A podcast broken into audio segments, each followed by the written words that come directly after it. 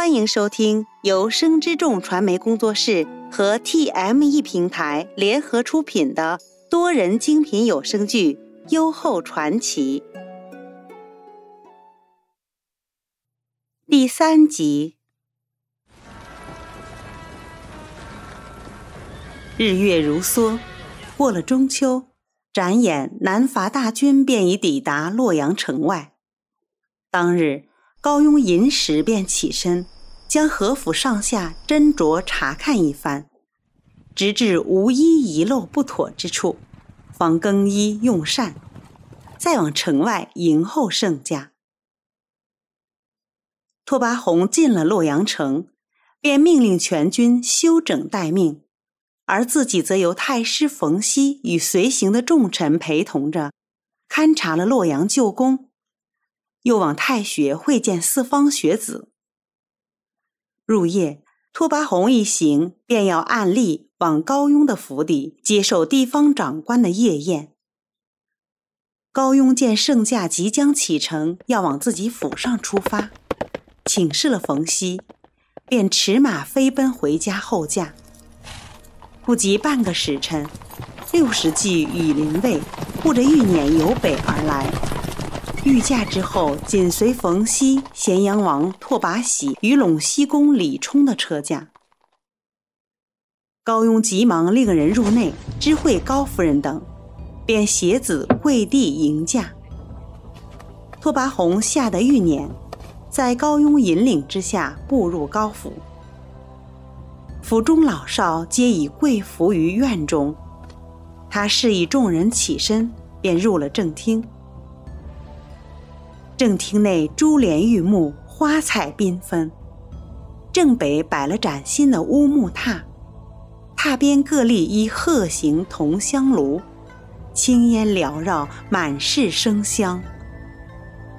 此时已是掌灯时分，庭内火烛通明，照亮如同白昼。待拓跋宏背北入座，高雍引了夫人及两子行献茶礼。其余家眷皆跪于门外。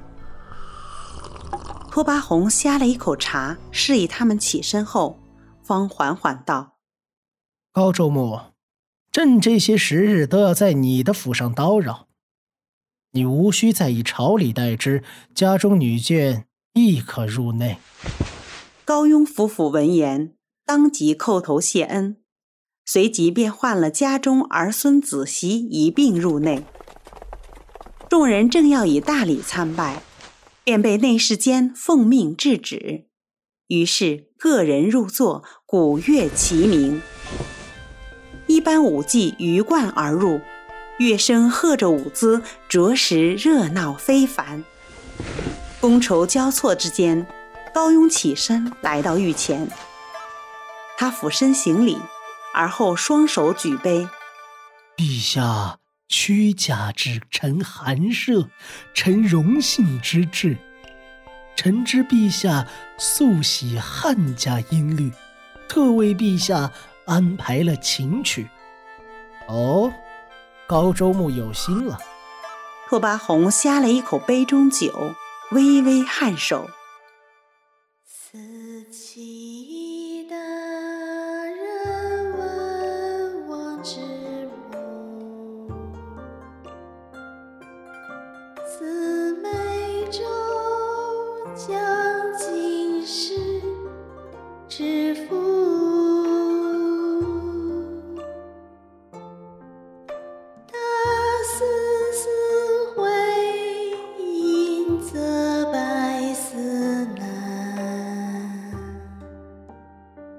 袅袅琴音和着婉转的歌声自屏风后面传来，众人寂寂，如痴如醉。曲终歌止，拓跋宏只感叹宛若天籁。不曾想，高州幕府中竟有如此水准的乐伎。拓跋宏不由感慨道：“陛下见笑了。”方才那是家中内眷，并非月季。高庸垂首道：“不愧是洛阳地脉呀，果然是人杰地灵。”拓跋宏笑道：“陛下过誉，能得陛下欣赏，那是臣全家三生之幸呐。”高庸依旧俯身垂首。冯熙素来会察言观色，见龙颜大悦，忙接过话道：“高周末，殿下有言在先，今晚是家宴，既是内眷，不妨请出来相见。”他落了话音，高雍悄悄抬头查看龙颜，见皇帝虽不言语，却一脸笑意，心下会意。即刻命人将抚琴之人请出。那抚琴而歌的女子缓缓自内室而来，她款款上前，落落大方的行礼：“奴林和，参见陛下。”拓跋宏心内一怔，随即示意他起了身。“你是林和，云何以和字为名？”拓跋宏似乎颇感兴趣。奴生于十月，诗中有云：“九月筑长圃，十月纳禾稼。”因而父亲为奴取了这个“禾”字。